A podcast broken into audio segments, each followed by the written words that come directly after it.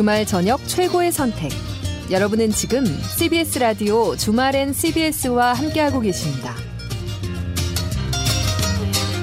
네, 주말엔 CBS 2부 시작했습니다. 실시간 고속도로 교통정보 알아보죠. 한국도로공사 조혜진 캐스터 나와주세요. 네, 알고 가면 빠른 길 고속도로 교통 정보입니다. 정체가 빠르게 풀려가고 있는 건 맞는데 경부선 청주 지역이나 또 서울 양양선 가평 부근에 계신 분들은 아마 체감하기 좀 어려우실 것 같습니다. 먼저 서울 양양선이 지금도 총 21km 구간에서 답답한데요. 설악부터 화도, 남양주요금소부터 강일까지 밀리기 때문에 설악 이후로 서울 들어오기까지는 51분 정도 걸리겠습니다.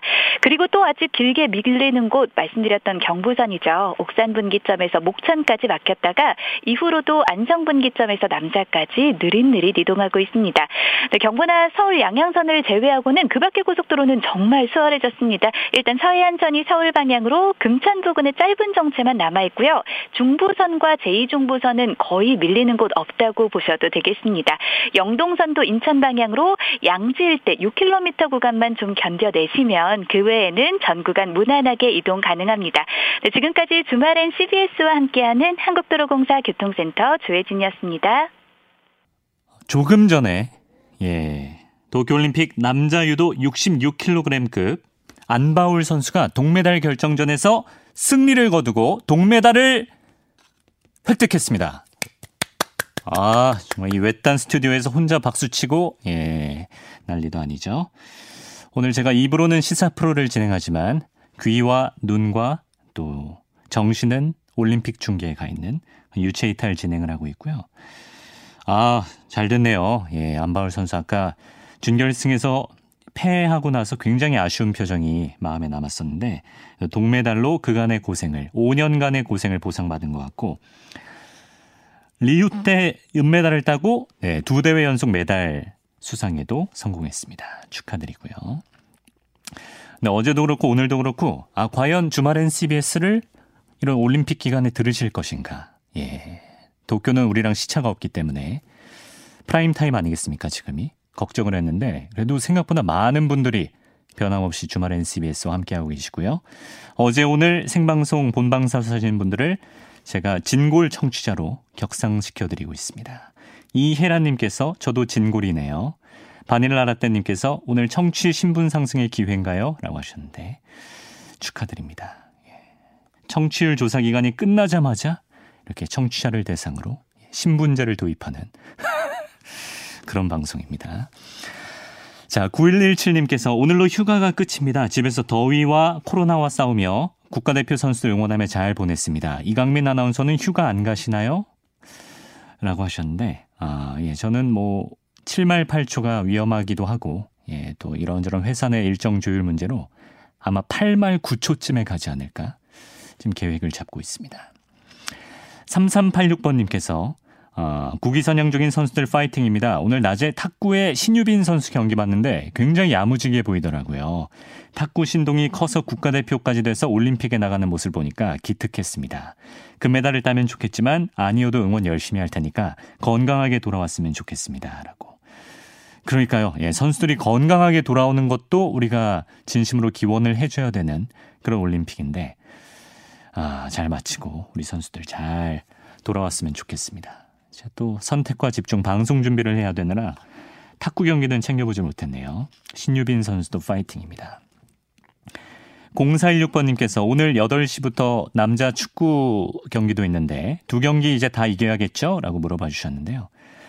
그렇죠. 우리가 뭐 꿀조라고 예, 조편성이 아주 잘 됐다라고 굉장히 좋아했었는데 사실 아직 우리의 수준이 물론 뭐 뛰어난 팀이지만 우리가 꿀조면 예, 우리가 들어간 아, 다른 팀들도 꿀조로 생각하는 그런 경우가 많습니다. 그래서 아쉽게 뉴질랜드전에서 패했죠. 예, 오늘 루마니아전 또 남은 온두라스전은 꼭 승리해서 8강 진출하고 그 이상의 결과도 한번 기대해 볼 수 있었으면 좋겠습니다. 주말엔 CBS 2시간 이제 2부까지 들으시고 8시에 축구 경기 보시면 딱 알찬 주일이 될 것 같습니다. 자, 영화로운 주말로 이어갑니다.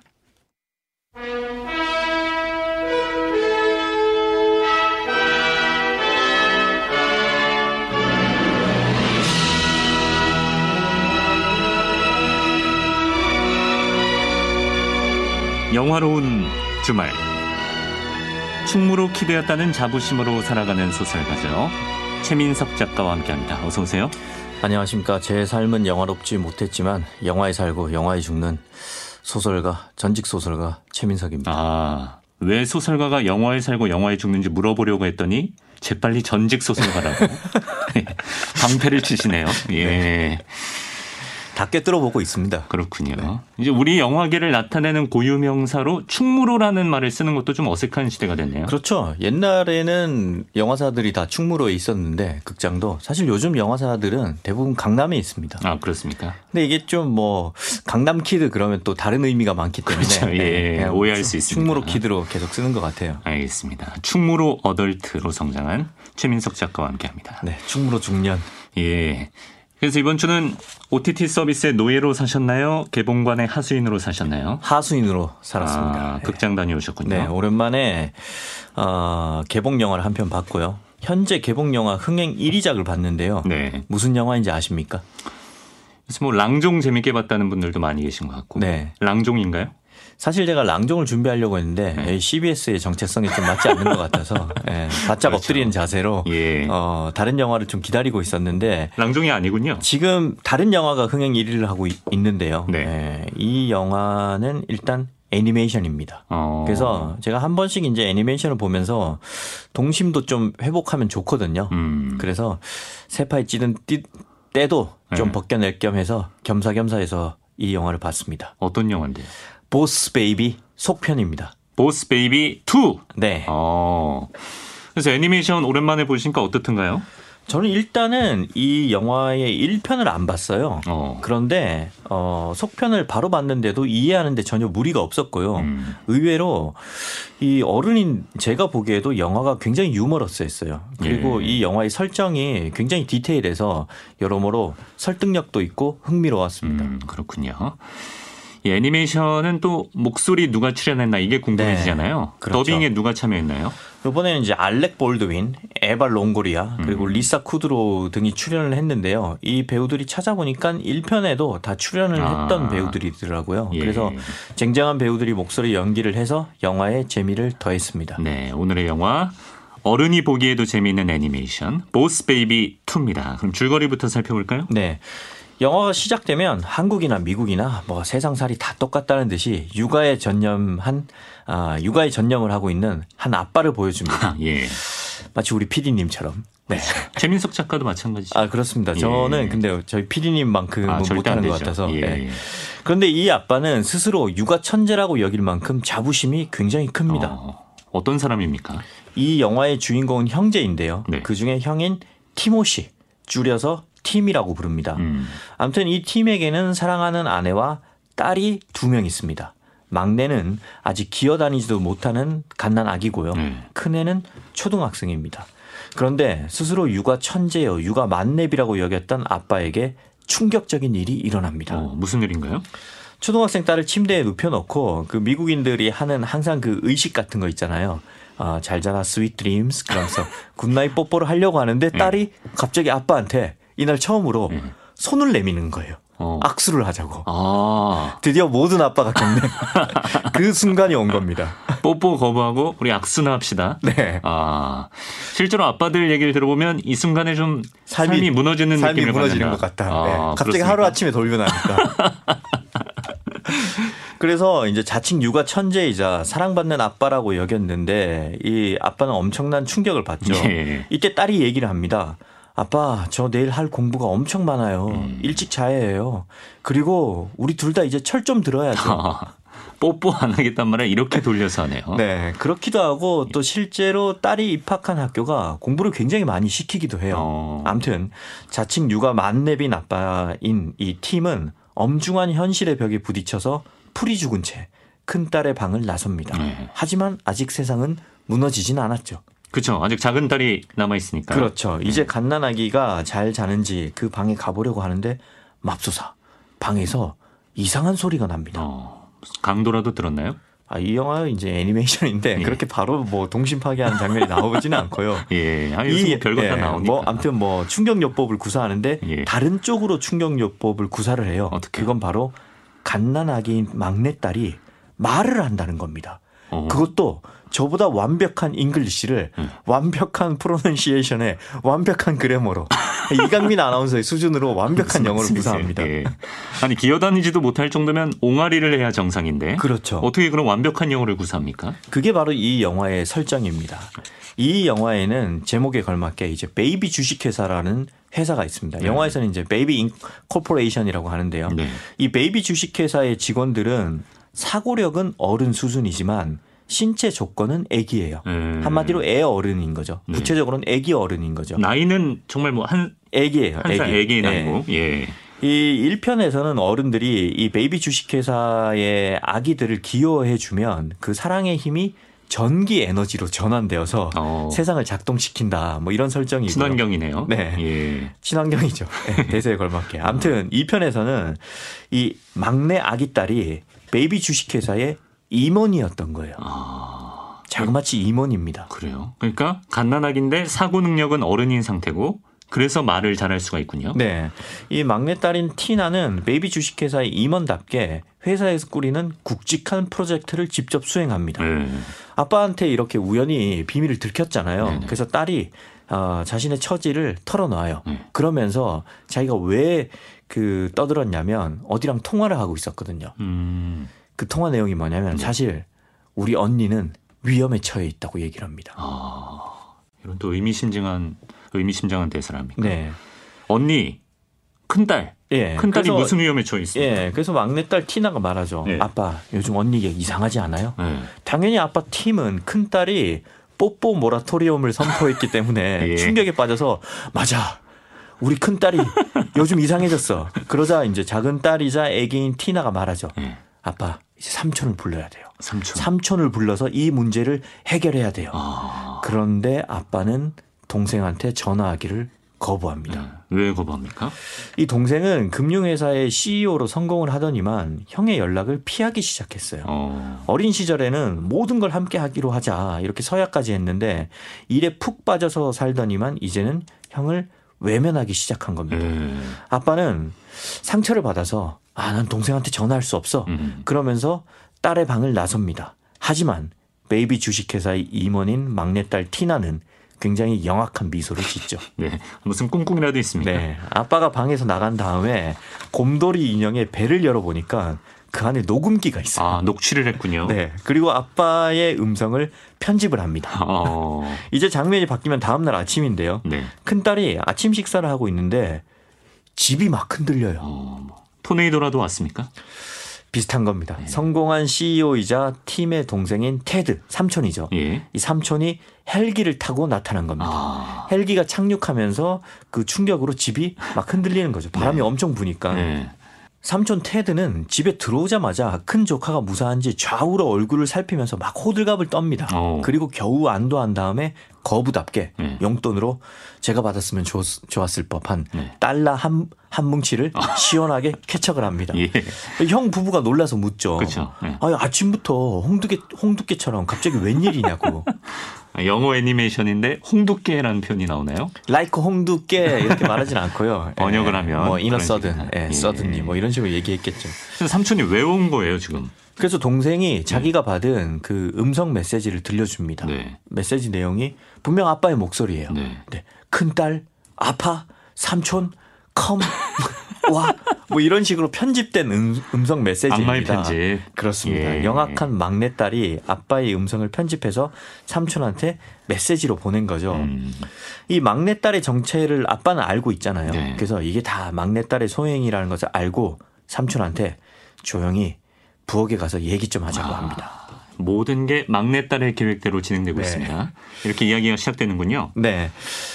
그렇죠. 이제 막내가 속셈이 있어서 삼촌까지 부른 거잖아요. 네. 그래서 이제 삼촌은 어 막내딸 어 아빠 삼촌 이렇게 셋이 있을 때 삼자 대면할 때 네. 정체를 드러냅니다. 아, 근데 정체를 이렇게 쉽게 드러내도 되는 겁니까? 사실 삼촌이 베이비 주식회사의 전직 직원이자 슈퍼 히어로입니다. 삼촌이요? 예, 어. 1편에서 맹활약을 한 주인공이에요. 아, 네네네.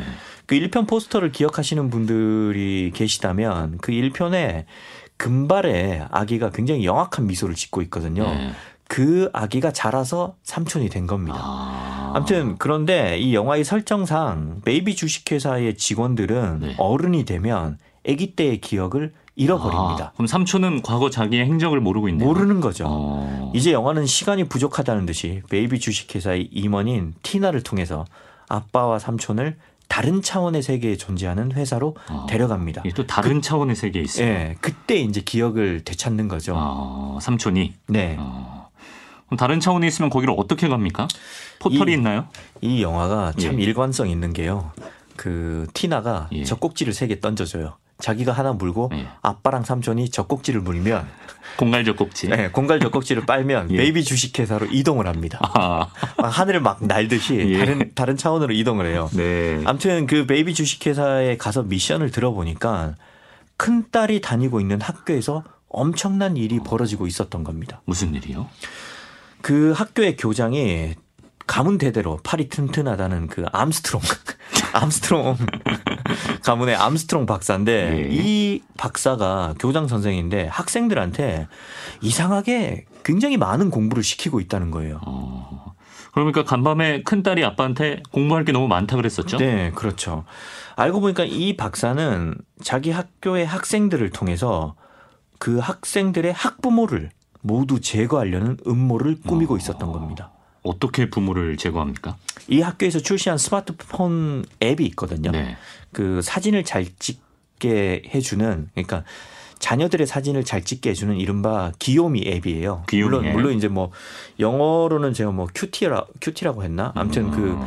번역이 귀요미 앱이라고 돼 있는데 네. 이 학교에서 이 앱을 풀고 학부모들한테 다 받게 했어요. 다운을 아, 받게 했어요. 네. 그리고 이 앱이 실행화되는 날에 학교에서 대규모 행사를 엽니다. 아. 재롱 잔치를 열죠. 네. 이 재롱 잔치에서 이제 자식들이 무대에서 춤추고 노래하는 사진을 부모들이 이 귀요미 앱으로 찍으려고 하잖아요. 네, 그렇겠죠. 그때 찍으려고 할때 그 카메라 렌즈를 바라보면 네. 부모들의 눈빛이 이상해지면서 부모들은 아, 좀비가 되는 겁니다.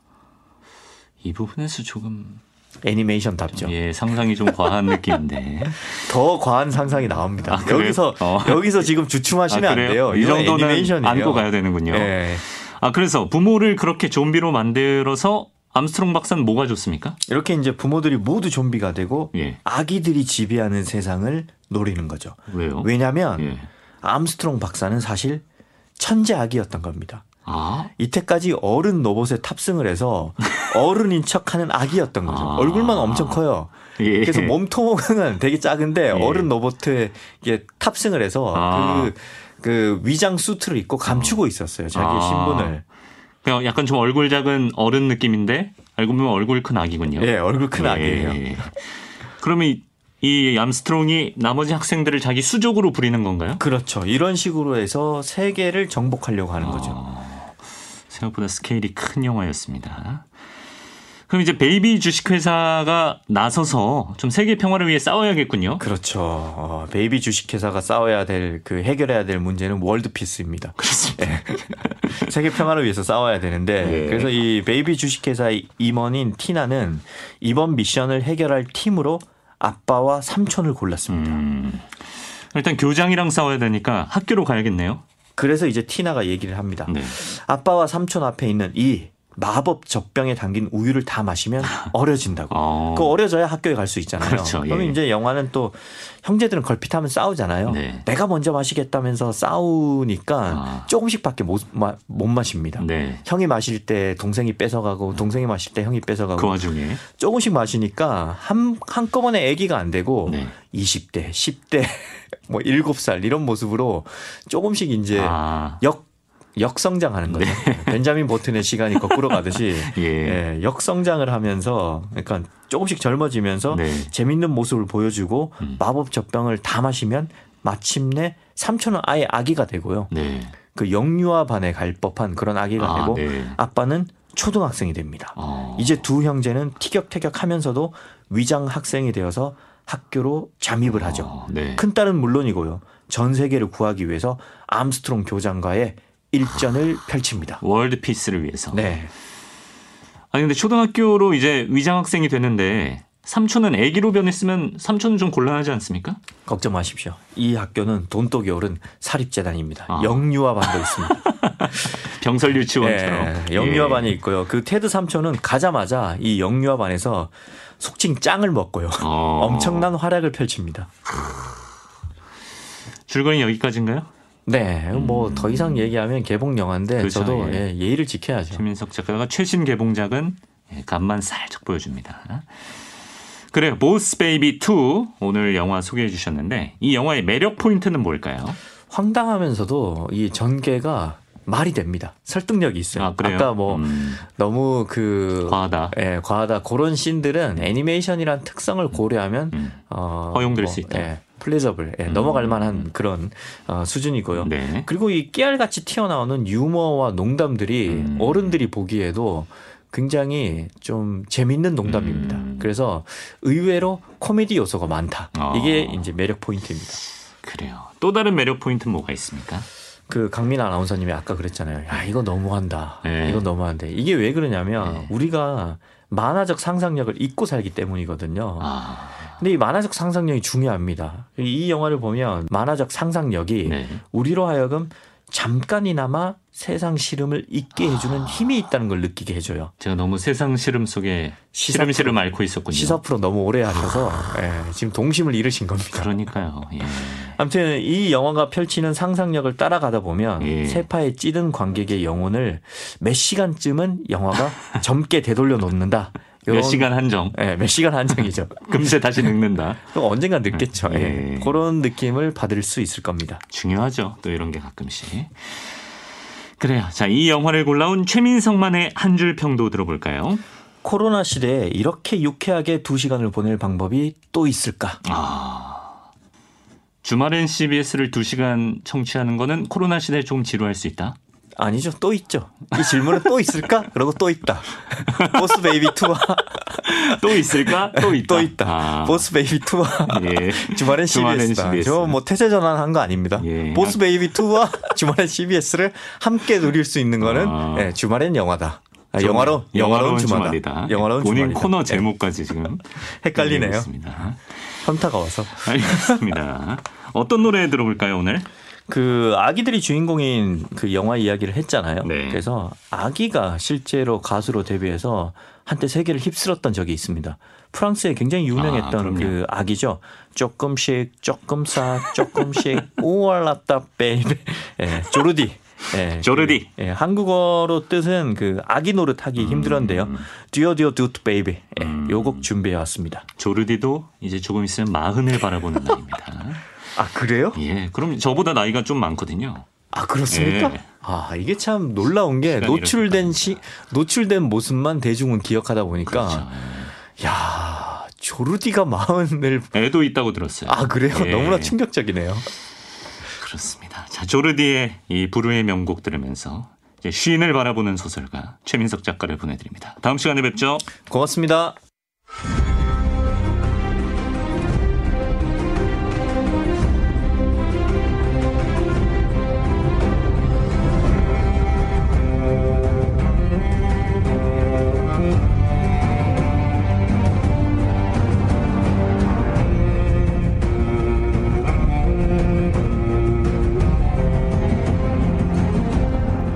게임 문학 산책 이경혁 게임 평론가와 함께합니다. 안녕하세요. 예, 안녕하세요. 이경혁입니다. 네, 이경혁 평론가와 조금 전에 수영 경기를 스튜디오에서 봤는데 네. 남자 수영 200m 자유형 예선에서 우리 황선우 선수가 한국 신기록으로 1위로 통과했다는 소식을 짤막하게 전해드리고 이 와중에 이경혁 평론가는 예, 중계 시스템에 대해 감탄하면서 예. 어, 정말 화면이 많이 변했네요, 요새. 화면이 좋아졌다. 네, 평균 속도가 나온다. 이런 부분에 감탄을 했습니다. E스포츠의 올림픽 정식 종목 채택은 언제쯤 가능할까요? 어, 뭐, 저 게임 관계자 입장에서 네. 어, 약간 저희는 그런 게 있죠. 스웩이 있죠. 아, 아, 굳이 올림픽 안 가도 된다. 뭐 그런 아, 느낌이 좀 있습니다, 아, 사실. 그렇군요. 예, 그러니까 가면 영광이긴 한데 네. 근데 이제 상업 콘텐츠잖아요, 게임은. 네. 그래서 이 e스포츠가 이제 올림픽에 갈 수 있느냐는 또 쉽게 말하기 어려운 부분들이 좀 있죠. 아시안 게임에선 한번 시범 종목으로 채택된 적이 있었죠. 네, 시범까지는 괜찮은데 네. 그러니까 올림픽이나 이런 저 게임들이 결국 아마추어 정신 음, 이 그렇죠. 입각한 부분이 있기 때문에 게임 같은 경우에는 이미 좀 상업 컨텐츠라 음. 사실 좀 진입이 어려운 부분은 음. 예, 이해를 해야죠. 네, 종사자들도 그런 생각을 많이 갖고 있군요. 네. 좋습니다. 오늘 어떤 이야기를 해볼까요? 어, 오늘은 제가 코너를 준비를 하면서 사실은 이제 뉴스 하나를 보고 아이템을 잡았는데, 네. 어, 제가 이 코너 처음 나왔을 때 그 첫 소개했던 게임이 전염병 주식회사라는 게임이었습니다. 어, 저 저는 없을 때요. 네, 그렇죠. 예. 근데 그 게임이랑 같은 회사가 만든 게임이더라고요. 근데 전염병 주식회사는 이제 첫 코너로 제가 했던 게 제가 코로나 팬데믹 시작 이후에 음. 들어왔거든요. 네. 그래서 이 게임 같은 경우에는 주로 그런 얘기 많이 했었죠. 그러니까 내가 전염병이 돼서 인류에게 병균을 전파시키면 성공. 아 그래요? 전염 그 바이러스 입장에서. 네, 네. 어. 근데 그 게임 난이도를 조절을 하잖아요. 네. 뭐 쉬움, 중간, 어려움. 근데 난이도가 이제 손을 빡빡 씻는 사람이 많으면 굉장히 어려운 게임이 돼요. 그렇죠. 이제 그 얘기를 한참 했었던 기억이 나더라고요. 네. 같은 회사가 만든 새로운 게임인데 이번에는 의료나 뭐 전염병 문제가 아니라 네. 굉장히 어떤 사회적인 이슈를 하나 다루고 있는데 어 우리가 일반 상식으로는 쉽게 그 깊이 내용을 알 수는 없지만 네. 국제면에서 굉장히 자주 보는 어떤 상황을 게임 안에서 굉장히 깊게 다뤄낸 게임입니다. 어떤 상황이죠? 어, 이 게임의 제목을 들어보면 아마 조금 감이 오실 거예요. 네. 제목이 반란군 주식회사입니다. 반란군 주식회사. 네. 그러니까 전작이 전염병 주식회사다 보니까 아. 예. 주식회사 맞췄네요. 시리즈로 계속 어. 이어가고 있고 앞 코너도 또 뭐 주식회사가 있었더라고요 오늘 네, 맞아요. 주식회사와 baby night네요. 주식회사. 네. 예. 뭐 제가 알고 세팅한 건 아닙니다만 이, 약간 좀 국제 분쟁과 관련이 있을 것 같은데. 예 그렇습니다. 그러니까 반군이라고 하면 우리가 네. 영어로 이제 레벨이라고 하죠. 음. 이게 뭐 어떤 반란을 일으켰다라는 것뿐만 아니라 포함을 하는 게 뭐 내전, 음. 그다음에 뭐 군부 독재와 뭐 그 거기에 저항하는 쿠데타 그룹들, 뭐 소위 말하는 이제 무장 투쟁의 현장들을 우리가 국제 뉴스에서 굉장히 자주 보지 음. 그렇죠. 않습니까? 네. 그 현장이 이제 레벨이라는 단어로 많이 표현이 되는데 그럼 여기까지만 얘기하면 아 용병 뭐 반군을 조, 조직해서 전투를 해서 이기는 게임인가? 라고 생각을 하지만 음. 네. 어, 반대로 이 게임의 가장 큰 목표는 이런 무장 투쟁 상황이 터진 고가에 가서 네. 그 상황을 진정시키는 역할을 하게 진압하는 됩니다. 입장에서. 네. 예. 진압이란 표현도 잘 안 맞아요. 아 그래요. 왜냐하면 우리가 진압이라고 하면 이렇게 네. 강제로 누르는 느낌이 있지. 않습니까? 예. 근데 좀 이따 제가 설명을 드리겠지만 네. 어, 아주 가까운 모델이라면 뭐가 있냐면 네. 유엔 평화유지군 같은 활동을 아, 하게 되는 거죠. 네. 평화가 목적인. 그렇죠. 음. 어, 이제 플레이어가 주로 맡는 역할은 이 분쟁 지역에 어, 부- 투입되는 부대인데 네. 이제 정규 전투는 이미 끝난 상황이에요. 음. 보통 이제 전쟁이 터져도 전후에 네. 그 사태 수습을 위한 부대들이 또 주둔을 하지 않습니까? 네. 이제 그런 부대의 사령관으로 들어가게 되고 네. 어, 최종 목표는 어떤 거냐면 이 지역이 전쟁은 끝났는데 아직도 그 이 지역을 집권한 정부의 반기를 드는 세력들이 있다. 어. 그러면 이들을 최대한 물리치고 지역을 안정화시켜라라는 이제 미션을 받게 됩니다. 네. 실제 뭐 우리가 국제 뉴스에서 자주 보죠. 뭐 최근 같은 경우엔 남수단 사태, 그렇죠. 그다음에 뭐 얼마 전까지 굉장히 뉴스를 뜨겁게 달궜던 ISIL 같은 음. 소위 말하는 이슬람 이제. 예 그 비정규군과의 싸움으로 이제 피폐해진 동네를 어 그것이 평화 유지군인지 아니면 뭐 치안 유지 세력일진 모르지만 네. 그런 입장에서 가서 이 지역을 다시 안정화시켜라. 라는 게 이제 이 게임의 어. 가장 큰 목적이 됩니다. 굉장히 구체적이네요. 이게 구체적인 모델이 있습니까? 그러니까 이제 실제 그렇게 발생하는 내전 상황들을 어. 이제 프로토타입으로 삼아서 음. 거기서 나오는 좀 공통적인 지점들을 게임으로 그냥 잡아낸 거죠. 네. 실제 게임에 들어가 보면 그래서 그런 구체적 상황들이 조금씩 다르게 나오는데 음. 디테일한 부분들이 살아 있어요. 음. 예를 들면 어, 거대한 댐이 하나 있는 지역이 있습니다. 네. 그러면 반군들은 이 댐을 터트리려고 안절부절해요. 어. 그러면 이제 플레이어는 주어진 자금을 가지고 이 댐을 또 지켜야 됩니다. 어. 근데 댐을 지키는 방법도 굉장히 여러 가지죠. 네. 예를 들어 뭐 군대를 경비병을 늘릴 수도 있고 그렇죠. 아니면 지역 주민들한테 계속 캠페인을 벌여서 음. 우리 편으로 만드는 방법도 있어요. 아. 그러니까 이 게임의 굉장히 중요한 특징 중에 하나는 아까도 말씀드렸다시피 네. 전투에서 이기는 것이 중요한 게임이 아닙니다. 어. 그게 굉장히 다른 전쟁 게임들과 궤를 달리하는 부분이에요. 네.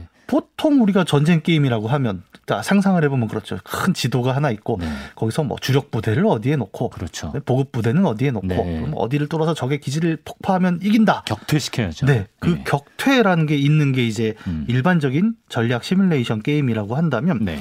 이 게임의 문제는 그 반군이라는 세력이 격퇴가 되지 않는다는 점에 있습니다. 아 그래요? 근데 실제로 우리가 네. 그런 분쟁 지역의 뉴스를 봐도 그렇잖아요. 네. ISIL을 완전히 격퇴시켰다라고 말할 수가 없어요. 그렇죠, 그렇죠. 항상 뭐 한 지역에 거점을 날리면 네. 다른 지역에 또 자생하죠. 그렇죠. 여기도 마찬가지입니다. 아, 이 치안이 결국 확보되지 않고 네. 지지도를 획득하지 못하면 계속해서 반군은 나오게 되는 거예요. 아, 어딘가에서. 민심을 네. 얻지 못하면 예. 그래서 또 대표적으로 이제 아프가니스탄 같은 경우를 모티브로 하는 이제 자, 그 미션이 뭐가 있냐면 양귀비 전쟁이 있습니다. 어. 그러니까 여기도 이제 그 농촌 중심의 어떤 도시인데 네. 플레이어가 들어가게 되면 반군이 있어요. 예. 이 반군들이 사람들을 계속 부추겨서 양귀비 재배를 해라. 음. 마약을 팔아서 돈을 벌면 되지 않느냐. 근데 이 문제를 처음엔 어떻게 해결을 하냐면 이제 군대를 보내서 네. 양귀비 밭을 다 태웁니다. 네. 그냥 태우면 반란이 일어나요, 오히려. 아. 왜냐하면 그 지역 사람들은 먹고 살 게 없으니까 그렇죠. 그걸 하는 건데. 네. 처음에 제가 들어갔다가 아 내가 정말 태웠나요? 예 무모한 짓을 하고 있구나. 아, 어 진짜 이 지역을 안정화시키기 위해서 필요한 건 양귀비를 먼저 불태우는 게 아니라 예. 뭔가 일자리를 만들든지 아. 뭐 농업을 개선하지 다른 걸 해야겠구나. 민심 위반을 겪으셨군요. 네 그런 주제가 잡히다 보니까 네. 게임이 단순한 전쟁 게임이 어, 아닙니다. 진짜 굉장히 현실적이네요. 네. 네. 심지어 그 군사적으로는 제가 갖고 있는 군사도 모자라요. 어. 왜냐하면 정규 부대가 아니잖아요. 네. 정규 전투 부대가 아니니까 지원되는 병력도 매우 약하고 네. 심지어 공격을 보내면 맨날 털립니다. 아, 그래서 전투력이 좋은 부대는 다국적군입니다. 다국적군. 네. 어, 이것도 현실과 비슷한데. 그렇죠. 우리가 네. 자주 보죠 다국적군의 예. 개입들을. 근데 다국적군들은 장비도 좋고 뭐 굉장히 잘 싸우고 음, 그런데 문제는 뭐냐면 언어가 달라요. 그렇겠죠. 그러니까 지역민들이 외국 부대가 오래 있으니까 네. 아 얘들이 점령군 아니냐. 반감을 갖는군요. 네, 점점 반감이 생기면서 어. 오히려 악 악영향을 미치는 경우가 아. 훨씬 많은 거예요. 아. 그래서 굉장히 어려운 상황이죠. 네. 그러니까 반군과 싸워야 돼서 전투 부대는 필요한데 네. 아군은 약하고 숫자도 모자라고 음. 타국적군을 부르자니 이거는 뭐 오히려 민간인들이 더 반발하고 음. 오래 둘수록 오히려 점점 저 반감 반감만 올라오는 상황. 아. 심지어 다국적군의 경우에는 폭격도 하거든요. 네. 또 민간인 오폭이 납니다. 아, 그럼 또 난리 나겠죠. 네. 그러니까 실제로 그 분쟁 지역의 현장에서 네. 많은 그 치안 담당 사령관들이 실제로 겪는 문제들이 네. 굉장히 잘 녹아나 있어요. 어. 그래서 플레이하는 내내 뭐 군사력으로 밀어붙이자 이런 단순한 생각을 꿈도 못그 꾸게 만듭니다. 균형을 엄청 잘 맞춰야겠네요. 네. 군사력의 증강과 또 지지율을 얻는 문제. 네. 어. 그래서 한 달에 얼마씩 지원금이 와요. 지원금도 보면 그 나라에서 주는 돈이 있고 네. 유엔 같은 데서 평화 유지군으로 금액을 받는 게 있고. 음. 근데 이것도 어려운 게 뭐냐면 그럼 뭐 아까도 얘기했지만 뭐 도로를 새로 깔 수도 있고 음. 수도를 새로 넣을 수도 있고 병원을 지을 수도 있습니다. 네. 한 번에 너무 많이 집행하면 인플레이션이 터져요. 아, 근데 실제로 많이 그렇잖아요. 그렇죠. 지역의 물자가 네. 확 풀리면 물가가 확 올라버리고. 예. 그리고 동시에 지역의 부패도 상승합니다. 네. 그래서 나중에 이걸 관리를 잘 못하면은 혼자 막 500달러씩 썼는데 네. 한 100달러가 부패로 사라지는 어. 이런 상황까지 오기 때문에 예. 어 그러니까 분쟁 지역이라는 그 뉴스의 현장을 음. 굉장히 그 내부에 어떤 구조가 작동하는가를 잘 드러내는 음. 그런 역할로는 디자인이 너무 잘 돼 있는 게임이라고 볼수 있을 거예요. 네. 아니 그럼 반란군을 이렇게 물리적으로 진압하는 게 현실처럼 네. 불가능하다면 어떻게 해야 게임이 끝나는 거예요? 어, 게임은 그래서 네. 그 지역에도 여러 뭐 읍 안에도 면이 있고 리가 있는 것처럼 네. 이제 세부적인 지역들이 있고 그 주민 숫자들이 있습니다. 네. 그래서 거기 가서 계속 캠페인을 하는 게 제일 중요해요. 어. 아 일단 우리가 전쟁이 끝났으니 더 싸울 일이 없지 않느냐. 네. 그 얘기를 그냥 하면 설득이 없으니까 네. 너네 지금 뭐가 필요한데를 물어보고 아. 뭐 교육이 필요하면 학교를 짓는데 우선을 하고 음. 이런 식으로 네. 말 그대로 이거를 이제 군사 용어로는 민사 작전이라고 합니다. 네. 그러니까 전쟁이 끝난 이후에 음. 그 점령지 혹은 회복지를 다시금 아, 어, 그 통제력을 안정화시키는 작업들을 실제로 군인들도 하고 있고 음. 네. 근데 이제 아예 정치 체제 자체가 붕괴된 국가들 그러니까 아까 얘기한 여러 현재 분쟁 지역의 사례들 같은 경우에 국가가 그걸 통제를 못 하다 보니 네. 이제 평화유지군 같은 데가 들어와서 아. 그런 활동들을 해주고 있지 않습니까? 네. 근데 그거를 정확히 보여준 거죠. 그래서 게임을 끝내려면 네. 일단 지역별로 그 지지도를 계속 올려줘야 돼요. 네. 사람들이 이 주둔군에 믿음이 갈 수 있도록 네. 이것은 전투가 아닙니다. 그래서 그렇죠. 네. 사람의 마음을 사는 일이고 민사 작전. 네. 그래서 주어진 얼마 안 되는 자원을 통해서 계속 사람들에게 필요한 게 뭔지를 만들어주는 일종의 음. 그러니까 전쟁 게임이 아니라 심시티 같은 그러네요. 예, 건설 게임이 어. 돼버리는 현장을 맞아요. 예. 근데 그렇다고 해서 이제 군사를 소홀히 하면 네. 반란군이 내려와서 도시를 점령해 버리고 아, 어렵네 이거. 예. 그 안에서 또 깽판을 칩니다. 쉽게 네. 말해서 그 뭐 보통 반란군들이 그렇잖아요. 그러니까 유엔에서 그 지정해서 보내준 식량을 독점을 해서 음. 그걸 자신의 권력으로 삼는다던가 이러면 또 치안이 혼란해지는 거예요.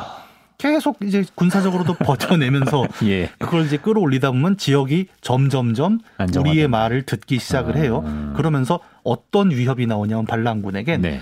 아 이게 더 이상 우리가 싸워선 힘들겠구나라는 생각을 들게 만드는 거죠. 음. 그러면 뭐 계속 저희는 불러요. 반란군을 협상 테이블에 부르려고 합니다. 네. 처음에 안 와요. 네. 100%안 옵니다. 네. 근데 지역에서 점점 지지도가 올라가고 올라가면? 안정도가 확보되기 어. 시작하면서 반란군이 어, 나올 수밖에 없는 거죠. 네.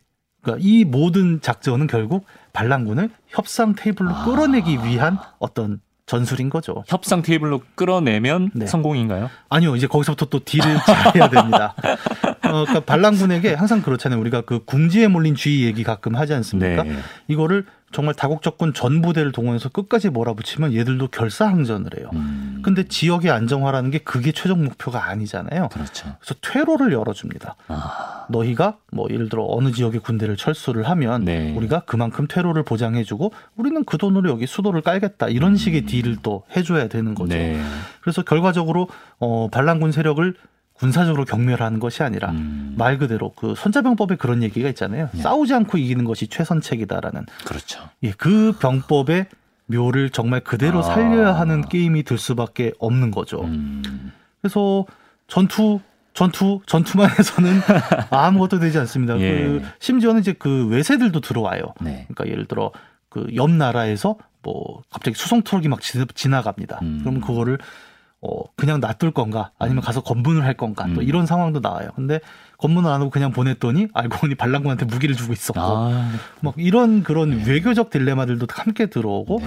그다음에 너무 그 아까 얘기한 민간인 오폭 같은 게 터지잖아요 네. 연합군에 의해서 이런 게 또 뉴스에 나오면 국제사회에서 지탄이 아, 또 들어옵니다. 그런 것도. 예, 그러면. 들어오는 지원금이 줄어요. 아, 그래서 되게 디테일하네요, 예. 진짜. 예. 아니 저도 별 생각 없이 처음에 게임을 시작했다가 약간 그 밤새 고민을 하게 되는 거예요. 예. 어떻게 도대체 이 사람들을 설득해야 아. 되는가? 아니면 또 아내가 옆에 와서 또 게임하는데 심각하게 하고 있다. 이제 아. 그런 얘기를 하게 만드는 게임입니다. 네. 그, 이 게임 내용을 들으니까. 네. 최근에 그 청해부대 생각도 좀 나는 것 같아요. 네, 맞습니다. 제가 이 얘기를 굳이 가져온 게 네. 청해부대 뉴스를 보면서였어요. 아, 그러니까 최근에 청해부대가 그 코로나 확진 때문에 굉장히 좀 어, 고생을 하고 있죠. 그렇죠. 근데 그 부대가 일단 지금 철수는 했지만 그렇다고 저희가 이제 소말리아 해역을 지금 비워둘 수는 없단 말이에요. 네. 그래서 바로 또 다음 부대가 교대하러 가- 갔죠. 네. 지금 이렇게 그 세계 각지에 나가 있는 우리 군의 활약이 또뭐 청해 부대 하나만 있는 건 아닙니다. 아, 그럼요. 예. 네. 지금 보면 이제 소말리아 해역에는 우리 해군 청해 부대가 나가 있어요. 그래서 음.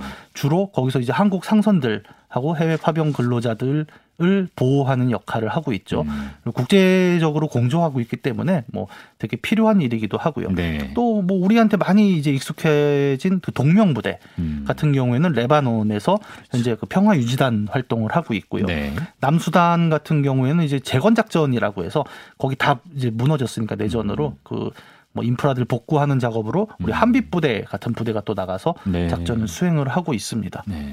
뭐 이게 지금 현재라면 사실 그 이전에도 굉장히 많은 우리 해외 그럼요. 파병 부대들이 있었죠. 음. 뭐 동티모르에 한참 가 있던 상록수 부대도 그렇고 음. 또 드라마 그 태양의 후예 같은 네. 경우도 이제 해외 파병 부대를 모티브로 했잖아요. 그렇죠. 예. 이렇게 한국군이 이제 뭐 우리가 징병제고 맨날 그 휴전선만 생각을 하다 보니까 아 군인은 거기가 있는 거지라고 생각을 하지만 음. 우리가 좀 다르게 생각해야 될 점은 뭐냐면 이제 이번 올림픽에서도 많이 좀 드러나고 있지만 한국의 위상이라는 게 네. 예전처럼 그냥 한국으로만 존재하진 않는 음. 시대가 됐어요. 그 그러니까 어쨌든 국제사회에서 선진국의 일원으로서 음. 져야 할 의무도 추가적으로 있고 음. 또 그런 부분에서 그 제3세계 혹은 국제사회에 나가서 그렇죠. 우리가 우리 비용으로 세계 평화에 이바지할 수 있는 일들을 또 해야 네. 그것이 이제 어떤 국가적 위상이기도 하고 의무이기도 하고 음. 뭐 여러 가지 이유들이 있게 되는데 어 지금 해외 파병에 나가 있는 이런 군인들의 활동도 저는 같은 맥락이잖아요. 음. 그리고 그 현지에 나가서 겪게 되는 어떤 그 작전상의 고충. 애로사항들을 예. 우리는 잘 모릅니다. 네. 보통은 그렇죠. 아 더운 데 가서 고생한다. 음. 이지만 실제 거기서 그 전후 복구 그리고 치안 유지를 해내는 활동들이 뭐지라는 게 뭐 별도의 다큐멘터리가 나오지 집단? 감염 사례는 하나의 사례일 뿐이죠. 그렇죠. 예. 정말 어떤 이슈가 터질지 알수 네. 없는 것이고 또 한국 땅도 아니지 않습니까? 그럼요. 그럼 뭐 보급도 원활하지가 않고 음. 통신도 쉽지 않은 상황에서 굉장히 여러 활동을 하는데 어 그것이 뭐 우리가 점령군으로 가는 건 아니잖아요. 그렇죠. 그러니까 국제사회에 어, 우리에게 주어진 의무를 다하고 음. 그런 책임을 다하는 모습으로서 우리 군이 나가 있는 모습을 음. 보면서 아 이거를 좀 한번 이야기할 수 있는 게임이 있을까라고 음. 찾아본 거고 이제 그 와중에 이 반란군 주식회사라는 게임이 나온 거죠. 플레이어 입장에서는 그 전염병 주식회사 때는 어쨌든 인간을 공격하는 입장이었는데 네, 그렇죠. 이젠 세계 평화에 기여하는 거니까 좀 네. 죄책감이 덜할 것 같습니다. 어 아닙니다. 아까도 말씀드렸지만 네. 그 민간인 오폭 같은 문제가 아, 예. 결국 아, 제 책임으로 터지기 잘 해야 되는군요. 네, 이. 생각보다 마음이 쉽진 않아요. 알겠습니다. 네. 반란군 주식회사와 관련한 오늘 이야기 들어봤습니다. 게임 평론가 이경혁 씨 고맙습니다. 예, 감사합니다. 네, 주말엔 CBS 저희가 준비한 이야기는 여기까지입니다. 아, 축구 시작해서 먼저 인사할게요. 이미 가신 분들 많이 계신 것 같은데 시기가 시기인 만큼 고이 보내드리겠습니다. 루마니아전 응원 잘하시고요. 아, 오늘 끝곡은 아리스토텔레토비님께서 정해주신 브라운 아이즈의 가지마 가지마. 아, 고이 보내드린다고 했는데 선곡은 가지마 가지마. 모순적 마무리입니다. 지금까지 프로듀서 이광조, 기술 이우성 장한별, 구성의 김보경, 저는 아나운서 이강민이었습니다. 함께해 주신 여러분 고맙습니다.